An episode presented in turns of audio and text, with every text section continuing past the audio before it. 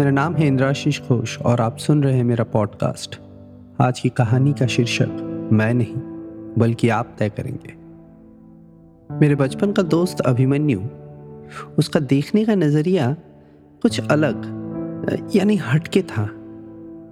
बचपन में जब हम लोग क्रिकेट और फुटबॉल खेलते थे, तब वो हम लोगों की तस्वीरें बनाता। कभी वो तस्वीर छत के ऊपर से होती तो कभी बिल्कुल ही करीब से। और तो कभी कोई दोस्त को गोल देते हुए। अभिमन्यु के बनाए हुए कई तस्वीरों में से किसी एक तस्वीर को देखकर कॉलोनी के किसी अंकल ने कहा, अरे, ये तो चौक में टंगे हुए किसी एडवर्टाइजमेंट के जैसा है। बस, और क्या था?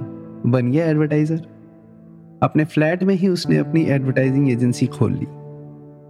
अक्सर देखा गया है कि कलाकार अपनी ही दुनिया में खोया सा रहता है। उन्हें दुनियादारी से कोई खास लगाव नहीं होता। शिखा को भी अभिमन्यु की ये बात भास ही गई थी। दोनों एक दूसरे के लिए बने थे। मगर शिखा के लिए कामयाबी का मतलब था पैसा। और अभिमन्यु के लिए कामयाबी का मतलब था अपने काम से प्यार। अभिमन्यु शायद उसे समझ नहीं पाया। मैंने कहा था ना अभिमन्यु कुछ अलग था। शायद इसी वजह से। सफ़र के दौरान अगर रास्ते अलग अलग हो तो ज़रूरी नहीं कि रिश्ते भी दम तोड़ दें। मगर हाँ अगर रिश्तों में दरार है तो फिर रास्ते अलग होना ज़रूरी है।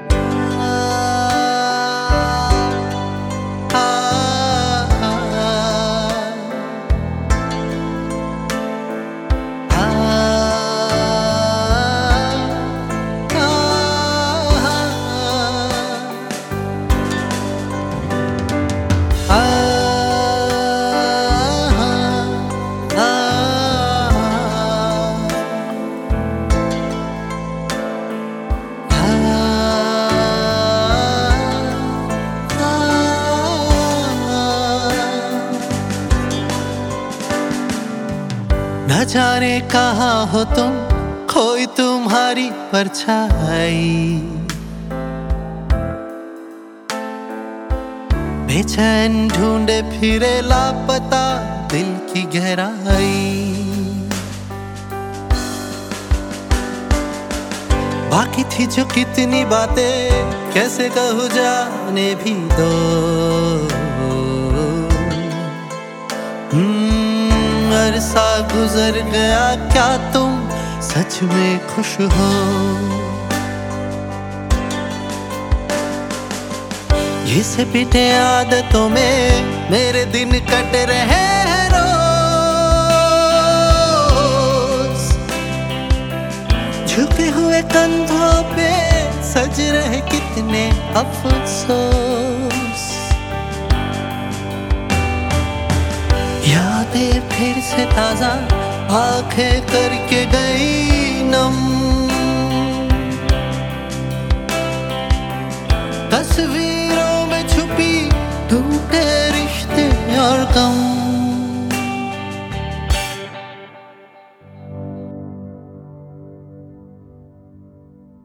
इनकी शादी के दो साल बीत चुके थे।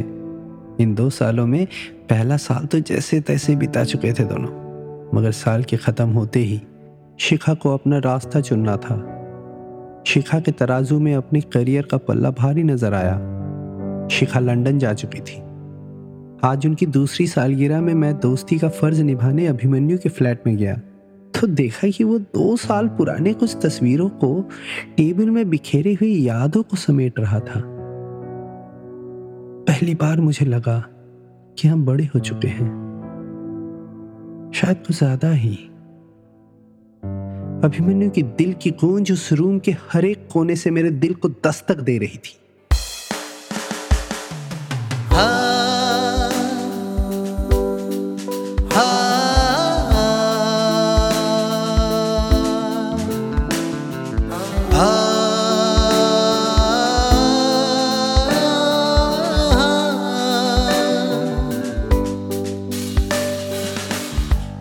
खाली रातों में जब गिनता हूँ सिलवट। सुनी उस चांदनी में गूंजे तुम्हारी आहट। अब भी आसमां में तारे गिनती हो क्या तुम? पहचानी सी वो आसमां कब से है गुम। अधूरे सवाल सारे, अब तो सब बेफिजूल।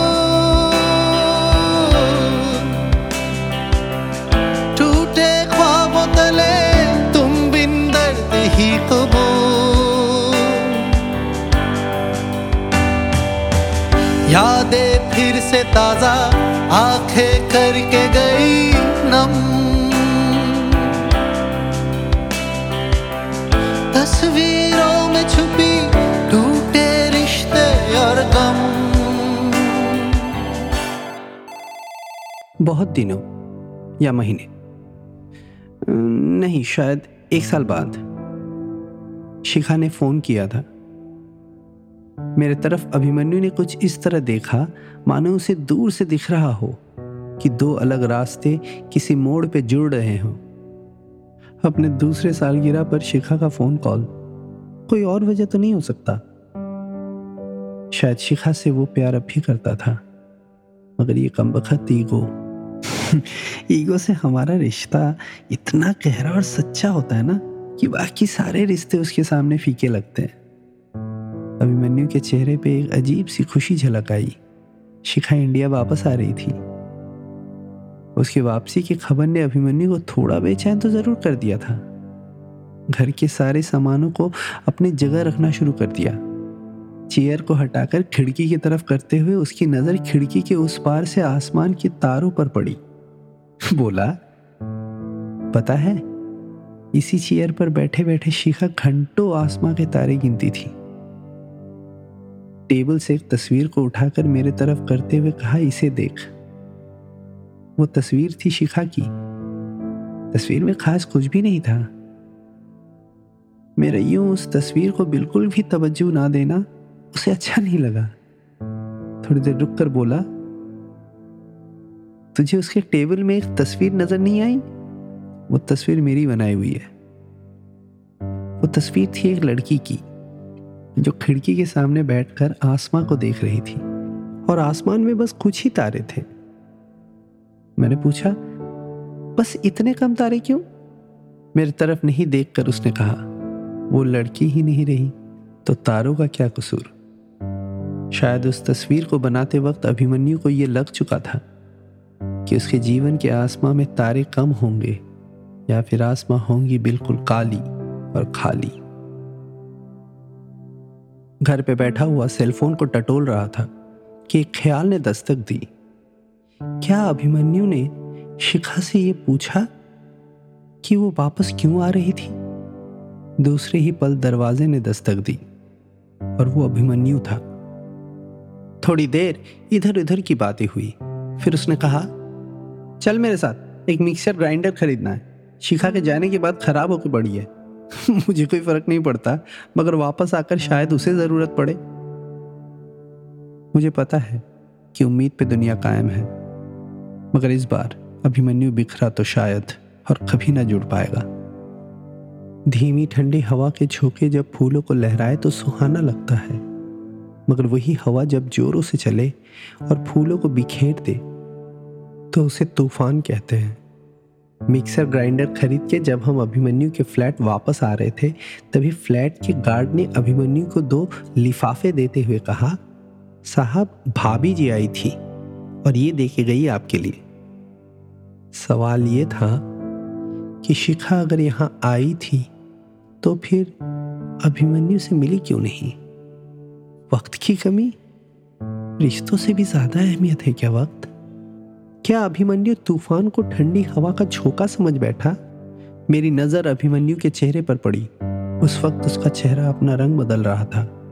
कभी दुख तो कभी गुस्सा। दिन का भर डर, और न जाने ऐसे कितने रंग उसके चेहरे से छलक रहे थे। घर पहुंचकर उसे खोलने से पहले ही उसे समझ में आ गया था कि वो क्या था। मगर अभिमन्यु ये देखना चाहता था कि टूटे हुए रिश्ते कैसे दिखते हैं। डिवोर्स लेटर था वो। शिखा अभिमन्यु से अलग होना चाहती थी, जो वो आज से दो साल पहले ही हो चुकी थी। और दूसरा लिफाफा था, शिखा का एंगेजमेंट पार्टी का इनविटेशन अभिमन्यु की दिल की धड़कन तेज थी। उस दीवार में लटकी घड़ी से भी बहुत ज़्यादा तेज थी। इतनी तेज थी कि थोड़ी देर के लिए अभिमन्यु को लगा कि वो सुई चलनी बंद कर दी हो। दीवारों पे घड़ी की सुई भी है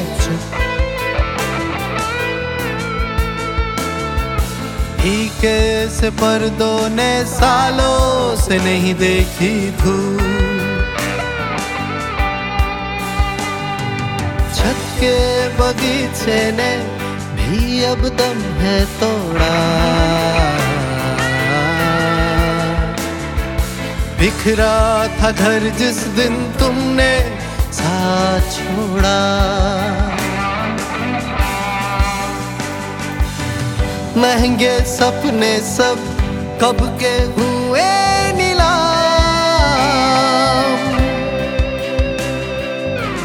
मैं सिर्फ़ जुटा पाया अकेले पंखा ही दाम। यादें फिर से ताज़ा आँखें करके गई नम। तस्वीरों में छुपी टूटे रिश्ते और गम। न जाने कहा हो तुम, कोई तुम्हारी परछाई। बेचैन ढूंढे फिरे लापता दिल की गहराई। हम सफ़र उसे कहते हैं जो एक साथ ज़िंदगी के सफ़र को तय करे। भले आपका रास्ता अलग अलग हो, मगर रिश्ते जुड़े रहें। मंजिल अलग अलग हो सकते हैं, मगर सोच नहीं। दिल टूटते हैं तो आवाज़ भले ना हो, मगर उसकी गूंज बरसों तक गूंजती है।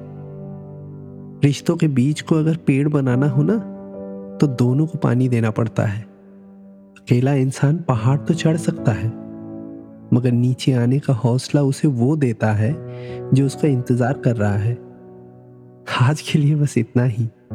खुश रहिएगा और संभाल के रखिएगा, क्योंकि ये रिश्ते हैं कांच के, टूटने का डर होता है।